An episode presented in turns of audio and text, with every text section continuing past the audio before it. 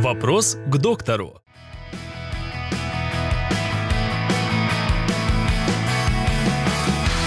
Есть ли экспресс-методы по удалению боли в шейном отделе спины?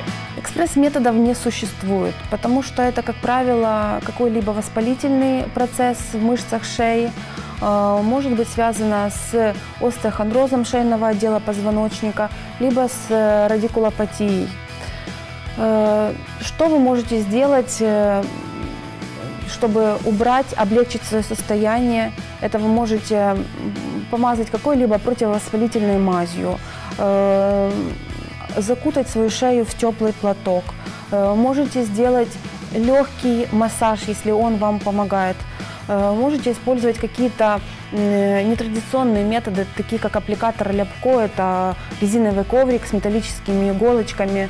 Но в любом случае вам надо обязательно обратиться э, к врачу, потому что последствия э, боли в шее могут быть очень плачевные. Э, это, состояние может пройти как и бессимптомно, а может привести к более тяжелым нарушениям.